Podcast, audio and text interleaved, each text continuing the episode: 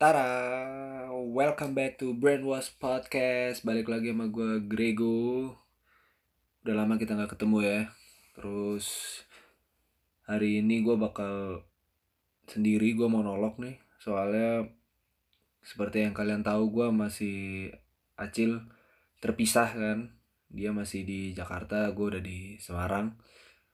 Jadi dinikmatin aja monolognya. Gak usah komplain. Ini pertama kali gue monolog jadi tolong dipahami ya. Tolong. Tolong banget nih. Gue bukan apa-apa nih gue mah ya. Oke? Ngerti ya? Oke, jadi... Aduh, takut nggak kepencet. Jadi, di podcast kali ini gue bakal ngebahas tentang Kobe Bryant dan legasinya. Nah, jadi seperti yang kalian tahu, Kobe Bryant kan meninggal di... Oh, sorry buat yang belum tahu Kobe Bryant itu Kobe Bryant itu adalah atlet basket dari US dia pemain NBA dan dia udah punya uh, titel yang cukup banyak di NBA jadi hitungannya termasuk pemain Hall of Famer juga di NBA gitu. Nah jadi gue kasih tau kronologisnya dulu dikit ya. Jadi Kobe Bryant tuh tewas di kecelakaan helikopter di California Amerika Serikat pada hari Minggu tanggal 26 Januari 2020. Nah, mening eh, kecelakaannya itu menjatuhkan korban atau enggak mengakibatkan korban. Nah, gitu bahasanya mantap. Kobe Bryant bersama putrinya Gianna Maria Honor yang berusia 13 tahun, termasuk ke dalam 8 penumpang beserta satu pilot yang berada dalam helikopter Sikroski S76. Jadi yang meninggal tuh ada berapa tuh? 8 ya, ada 8. Gitu. Nah, jadi menurut gue yang menarik di uh, kejadian ini adalah menarik sih menurut gue soalnya Kobe itu seperti yang kita tahu tuh hidupnya itu emang nggak pernah flat gitu nggak pernah santai gitu. Kalau lo tahu slogannya Kobe itu kan Mamba mentality ya gitu. Dia tuh nggak pernah hidupnya santai dari dia kecil. Kalau lo tahu ada fotonya Kobe Bryant tuh waktu dia masih kecil mungkin umur 12-an dia kan tinggalnya di Itali sama bapaknya. Nah dia itu main uh, di liganya orang divisi gitu yang umur 18-19an dia udah main di sana gitu. Dia udah main di sana dia udah berkompetisi di sana. Dia bisa main karena kalau nggak salah tuh bapaknya ngelatih atau intinya bapaknya punya kenalan. Itu pun permainannya udah cukup berani untuk anak seumuran 12 tahun ngelawan yang gap umurnya cukup jauh. Jadi emang dari dulu emang udah cukup orangnya udah cukup kompetitif gitu. Orang bilangnya juga dingin kan Kobe Bryant dia kan juga julukannya kan uh, ular mamba mamba snake gitu. Jadi emang cukup insting killernya tuh cukup tinggi lah gitu. Nah yang menariknya meninggalnya Kobe Bryant aja tuh nggak pernah santai gitu nggak nyantai lah gitu. Meninggalnya aja kecelakaan helikopter lu bisa bayangin gak tuh? Bahkan nggak ada yang nyangka Kobe Bryant bakal meninggal gitu. Lu lu lihat dia lagi sehat-sehatnya. Dia bahkan lagi cukup aktif sama anaknya gitu yang meninggal juga Gianna Maria Honor ini. Dia lagi cukup aktif nonton di NBA gitu. Padahal kayak yang kita tahu nih ada juga yang rumor yang bilang kalau Kobe itu bakal gak suka bukan gak suka tapi jarang nonton uh, game basket live gitu setelah dia pensiun kan banyak yang bilang gitu. Nah yang bikin dia akhirnya nonton lagi kan karena anaknya juga kan gitu. Anaknya itu ternyata ngefans banget sama uh, pemainnya Hawks Atlanta Hawks. Namanya Trey Young. Nah anaknya sih anaknya si Kobe ini ngefans banget sama Trey Young itu. Tapi emang lucu juga ya. Kita pikir-pikir kan Kobe Bryant tuh kan legendnya NBA gue yakin tuh Trey Young tuh kan adore banget sama si Kobe tuh ya. Tapi anaknya malah ngefansnya sama Trey Young ya, tapi emang generasinya sih jadi nggak bisa disalahin juga lah gitu. Nah ada juga yang bilang kalau helikopternya yang Kobe naikin ini uh, punya rekor yang cukup baik atau enggak punya apa sih namanya uh, bukan sejarah punya track record yang cukup baik gitu. Jadi jarang mengalami kecelakaan. Uh, si Korski S76 ini jarang ngalamin kecelakaan sebenarnya.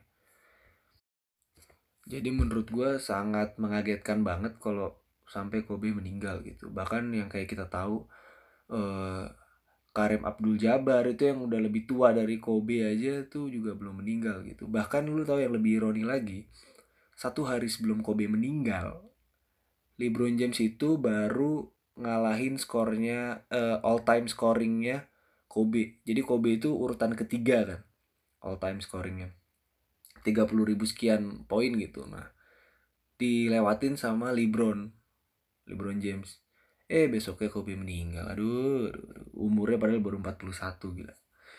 Nah ini sekarang gue bacain beberapa prestasinya Kobe Bryant ya di NBA dia dapat MVP 2008 MVP NBA final 2010 dan 2009 dan 2010 dia ikut uh, eh, NBA uh, eh, oh rookie oh alah All Star rookie 1997 terus bahkan yang lebih menarik ya ini masih ini sebagian dari prestasi basketnya dia ya. Tapi ada yang lebih menarik lagi lu bisa bayangin nggak? Dia dapat Academy Award untuk film animasi pendek terbaik 2018 gila nggak lo maksud gue dia atlet lo kasarannya kalau andekan dia dapat MVP aja itu udah bagus banget gila lu. Maksud gue dia bisa beyond dari karirnya dia doang setelah setelah hidup dia di perbasketan dia masih bisa dapat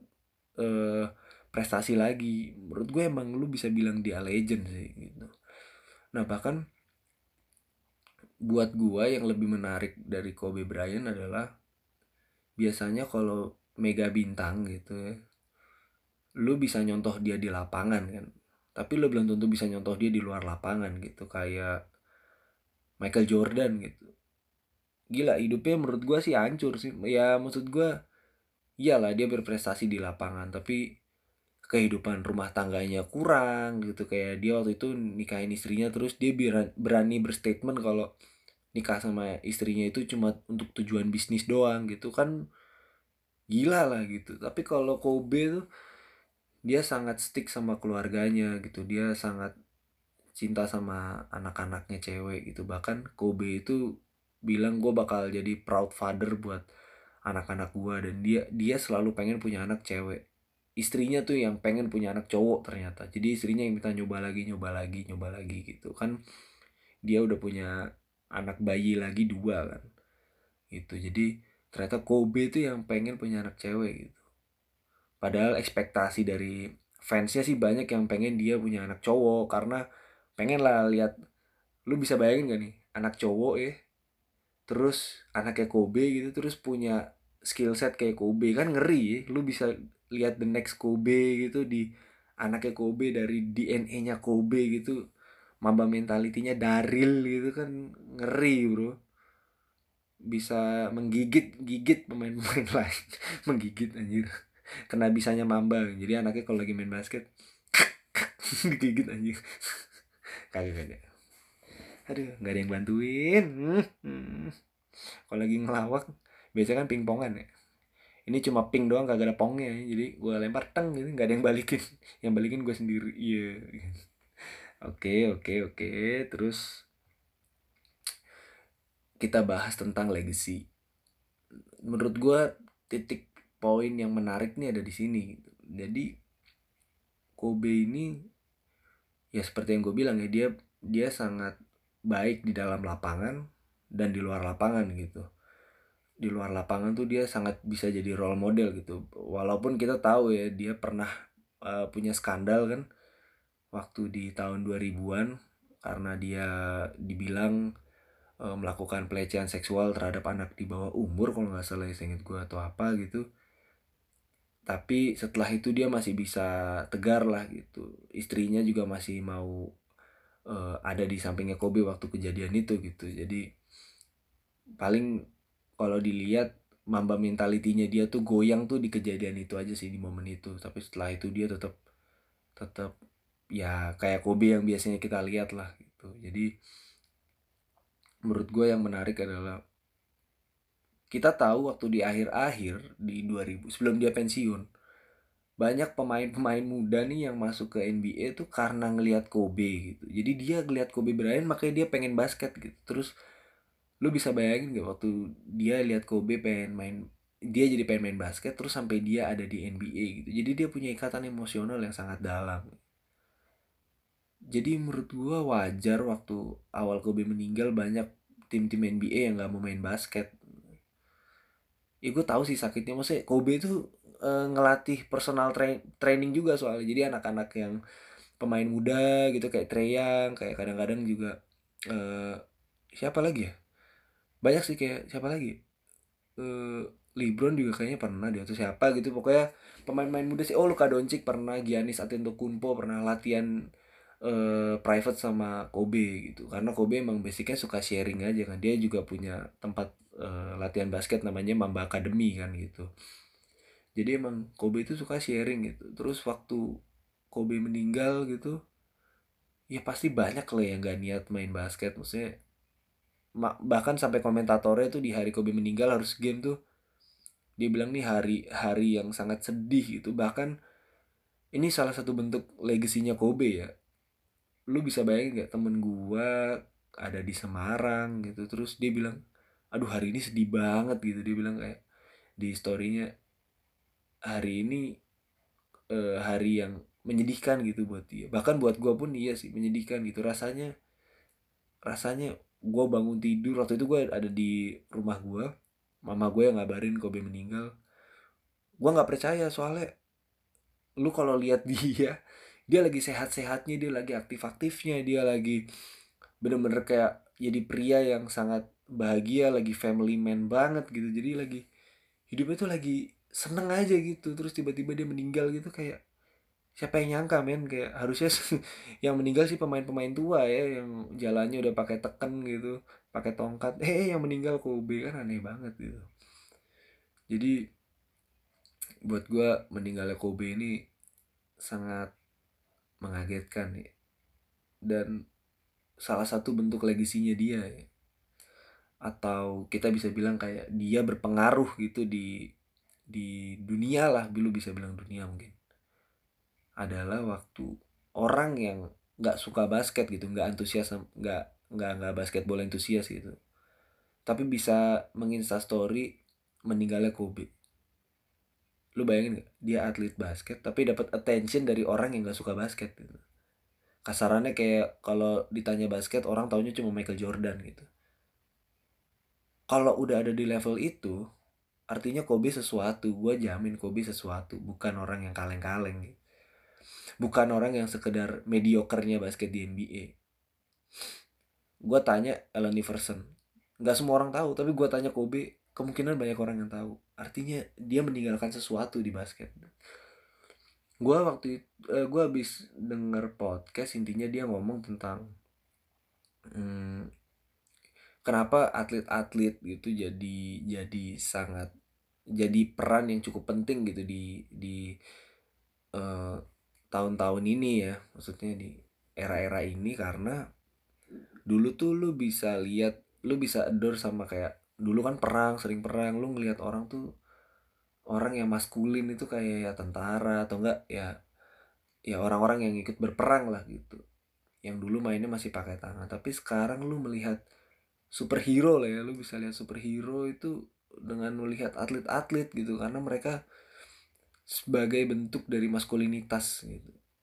Sebagai bentuk dari keberanian gitu. Nggak maskulinitas ya keberanian lah bentuk dari keberanian gitu. Dan menurut gua Kobe itu ya salah satu bagian dari bentuk itu gitu. Kayak superhero tapi in real life tuh Kobe. Gue yakin banyak orang yang hidupnya jadi lurus gara-gara ngelihat Kobe gue yakin. Gue andai kan orang ada yang nanya kira-kira Kobe layak gak dijadiin dinyatakan sebagai superhero atau pahlawan lah untuk Amerika? Gue setuju sih. Gue setuju. Dia pasti berubah banyak hal gitu. bukan buat Amerika doang bahkan untuk dunia gitu. Makanya waktu Kobe meninggal rasanya yang berkabung gak cuma Amerika tapi dunia gitu. Lu bayangin atlet basket waktu meninggal bisa yang berkabung tuh satu dunia gitu. Impactnya besar banget legasinya luar biasa. Dia nyiptain banyak pemain basket yang ada di dunia dia menyelamatkan banyak uh, kualitas hidup orang gitu menyelamatkan banyak nyawa-nyawa orang. Kok bisa kok bisa nyawa gitu ya? Karena menurut gue gini orang tuh bisa semangat karena cuma lihat footage. Orang bisa semangat balik lagi semangat hidupnya. Cuma lihat mungkin cuma lihat videonya Kobe. Cuma lihat speechnya Kobe doang. Itu udah bisa balikin semangat orang kok gitu. Karena gue pernah mengalami juga gitu. Jadi menurut gue dia udah merubah banyak hal. Dia udah menyelamatkan banyak nyawa. Dia juga jadi contoh yang sangat baik jadi menurut gue wajar dia dinyatakan uh, heroes untuk Amerika tuh gue setuju banget. Banyak banget yang berkabung presiden-presiden juga berkabung. Bahkan NBA pun waktu itu Lakers bisa berhenti uh, sorry bisa pertandingannya diundur.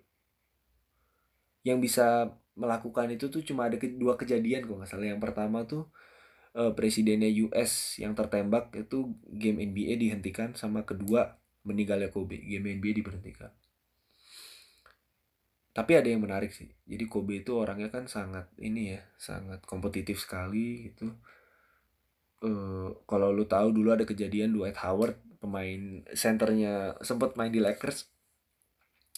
Mainnya nggak semangat aja. Kobe Bryant tuh satu timnya tuh ngomong ke Dwight Howard soft gitu lemah lah intinya mainnya lembut batu lembut gitu nggak keras gitu mainnya. Nah intinya uh, waktu itu si Kawhi Leonard uh, hari selanjutnya setelah Kobe meninggal seinget gue main terus ditanya sama presenternya setelah game kan tanya e, gimana perasaan lu uh, uh, harus bermain saat uh, Kobe meninggal? Terus dia bilang menurut gue sih andikan Kobe ngeliat kita dari atas sana juga. Kalau kita sampai nggak main gitu Kobe bakal ngomong kita use soft gitu. Soalnya menurut gue kalau Kobe Kobe eh kalau Kobe ngomong andai kan dia bisa ngomong gitu ya dia bakal menyuruh kita untuk main gitu. Karena emang mentalitasnya Kobe itu ada di sana. Masuk akal sih buat gue soalnya Kobe lu expect apa? gitu orang paling laki yang pernah gue lihat gila loh gitu loh. Kejadian bahkan beberapa bulan sebelum kejadian dia meninggal itu ada kejadian ada kayak eh, mobil kalau nggak salah kecelakaan di perempatan gitu. Terus Kobe dengan sangat beraninya keluar terus kayak betulin trafficnya gitu kayak yang kayak tukang parkir gitu. Terus terus terus terus. Tuh Kobe Bryant tuh. Dia yang bisa take over gitu lu bisa bayangin keren loh gila. Mentalitasnya tuh ada di sana anjir. Bahkan kalau dari uh, Panji Pragiwaksono dia ngomong kan kayak gue bisa bayangin kalau andai kan waktu helikopternya mau kecelakaan aja Kobe itu masih orang yang paling tough aja itu di dalam helikopter. Kayak mamba mentalitinya tuh masih ada aja pasti dia kayak tenang semua tenang tenang tenang gitu. Detik-detik sebelum dia meninggal tuh Panji tuh masih yakin Kobe itu masih kayak gitu gitu. Terus di dalam pikiran gue ya juga ya. Dia kan Kobe maksud gue nggak mungkin lah dia glitch aja uh, jadi kayak ada kejadian Matt Barnes tuh pemainnya sekarang udah pensiun sih. Jadi Kobe sama Matt Barnes tuh mungkin jaraknya satu meter lima satu setengah meteran lah gitu. Terus dari bola out Matt Barnesnya emang lagi panas sama Kobe kan? Kobe jagain. Kobe cuma melototin dong tuh Matt Barnes. Terus habis itu Matt Barnes ya bolanya di diarahin ke mukanya Kobe tuh. Kobe nya itu nggak sedikit pun berkedip kayak ah nggak. Diem aja udah diem ngeliatin aja. Nah itu yang yang dibayangin Panji waktu Kobe mau jatuh helikopter itu bahkan Kobe juga nggak merem gitu. Dia masih lihat kejadiannya sampai akhir. Legend bro. Emang kalau mental mental dari awalnya udah terbentuk tuh emang kayak gitu ya. Pernah ada kejadian si Kobe ini eh, main terus habis itu Achillesnya eh, cedera. Kalau buat kalian yang belum tahu cerita tentang Achilles jadi katanya tuh Achilles tuh dulu kayak panglima perang paling kuat kalau nggak salah tuh gimana. Dia nggak pernah bisa dikalahin lah intinya gitu sampai suatu saat ada raja yang tahu kalau kelemahannya Achilles tuh ada di uh, otot kaki yang di belakang ini nih. Jadi di ankle di belakangnya. Tuh kalau lu pegang tuh kan namanya Achilles tuh. Nah terus waktu mau perang Achillesnya mau nyerang tentaranya tuh motong uh, otot bagian belakangnya nih. Jebret waktu dipotong dia nggak bisa jalan bro. Nggak bisa jalan. Nah habis itu dia mati. Nah setelah itu otot itu dipanggil lah namanya Achilles nah intinya kalau andikan Achilles lu cedera lu nggak bakal bisa jalan. Karena emang tuh sakit banget gitu. Jadi emang itu salah satu bagian terrapuh lah gitu tersensitif. Nah waktu itu Kobe Achillesnya tuh cedera. Dia udah pegangan gitu kan terus kayak berusaha betulin lagi terus dia main lagi cedera lagi. Sampai tiga kali kalau nggak salah di satu game. Akhirnya bener-bener udah nggak bisa jalan udah kesakitan gitu kan. Terus ada pilihan lu milih keluar ke lapangan atau lu ngambil fallnya? Karena waktu itu dia di fall. Terus tuh apa yang dilakuin sama dia? Dia ambil volley legend anjir. Nggak ditenteng kagak. Dia bener-bener cuma udah udah, udah gue ya gue ya. Dia jalan pincang pincang ambil syutingannya dua kali jebret jebret terus dia keluar. Legend bro. Terus hubungannya apa sama legacy? Hubungannya ini setelah kejadian itu udah beberapa tahun yang lalu yaitu tahun 2000 berapa gitu. Terus baru-baru ini kalau kalau kalian yang ngikutin basket tahu Clay Thompson tuh cedera. Clay Thompson cedera. Sama tuh eh, eh nggak sama deh sorry. Sembarangan gue ngomong. Jadi waktu Clay Thompson lay up terus mendaratnya salah harusnya kan kalau dengkul kan maju mundur aja dia ke samping. Jadi ACL-nya atau apa putus lah di dengkulnya. Terus dia sakitan kalau nggak salah. Terus habis itu harusnya dia istirahat tapi dia pilih buat ngambil syuting. Jadi waktu itu dia udah sempet jalan ke lorong gitu terus habis itu dia minta balik lagi buat ngambil syutingannya. Sebenarnya kan syutingannya tuh bisa diwakilin kan terus dia ngambil. Dia ngambil dia syuting syuting masuk dua-duanya terus dia keluar. Ditanya kan waktu udah selesai alasannya kenapa lu ngambil gini-gini? Terus habis itu uh, harusnya gue keluar tapi waktu gue di lorong satu hal yang gue inget tuh Kobe Bryant gitu. Kobe Bryant aja waktu Achillesnya cedera dia masih bisa ambil syutingan. Gue kenapa nggak? Akhirnya dia ngambil. Lu bayangin legasinya bisa di bisa ditinggalkan ke generasi setelahnya. Gila bro. Gila. Terus ada lagi cerita tentang jadi kalau lu tahu pemain-pemain bintang itu ya intinya gini deh lu kalau nonton Lakers dulu ya siapa lagi sih yang pengen lu tonton selain Kobe gitu? Ya yang lain ada tapi pasti main objeknya kan pasti Kobe kan jadi ceritanya tuh Kobe itu waktu itu lawan ah, siapa ya? Piston apa apa gitu udah lama sih ini. Jadi dia main terus tiba-tiba dia cedera. Dia cedera terus habis itu harusnya dia tahu nih pilihannya tuh dia boleh istirahat tapi dia lanjutin main. Lanjutin main sampai akhirnya beneran kena jadi dia kena hard fall akhirnya dia cedera terus dia harus keluar. Terus habis itu di wawancara kan ditanya e, lu kenapa tadi nggak tetap main gitu? Lu udah tahu lu cedera? Terus dia bilang iya gue sebenarnya bisa sih harusnya istirahat tapi gue pengen main lagi karena lu nggak tahu kan yang nonton NBA yang nonton game gue waktu itu bisa jadi anak kecil yang udah uh, usaha mati-matian datang ke Staples Center udah bayar mahal banget. Nah buat lo yang belum tahu tiket NBA itu harganya cukup mahal ya. Paling murah mungkin hmm, 500 dolar 800an gitu kalau nggak salah. Paling murah. Itu itu pun yang tribun atas atas gitu. Jadi dia ngerasa gua harus main biar uh, orang lihat struggle-nya gua tuh gimana gitu. Jadi maksudnya intinya gua cedera dikit aja masih gua jalan gua nggak nggak nggak mau kalah sama cederanya gua gitu kasarannya. Ada juga cerita yang jadi ceritanya kalau nggak salah ini ada reporternya NBA gitu terus Kobe itu ngomong ke reporternya intinya eh gue mau ada uh, ulang tahun pernikahan sama istri gue gue pengen bisa uh, mainin piano buat dia terus reporternya bilang ya udah lu ini aja apa namanya nyewa aja guru piano buat buat ngelatih lu gitu. Terus Kobe bilang nggak mau gue pengennya latihan sendiri gitu. Itu salah satu bentuk mama mentalitinya dia ya gitu. Terus habis itu akhirnya dia latihan itu tuh selama 2 tahun bayangin. Soalnya emang cukup sulit uh, ininya apa namanya uh, lagunya gitu. Dua tahun tuh dia baru bisa bawain buat istrinya itu salah satu bentuk mamba mentalitinya dia lah gitu. Cara dia cara dia menunjukkan niatnya itu sampai segitunya. Jadi menurut gua apa legacy yang udah dia kasih ke uh, generasi selanjutnya itu udah sangat besar gitu.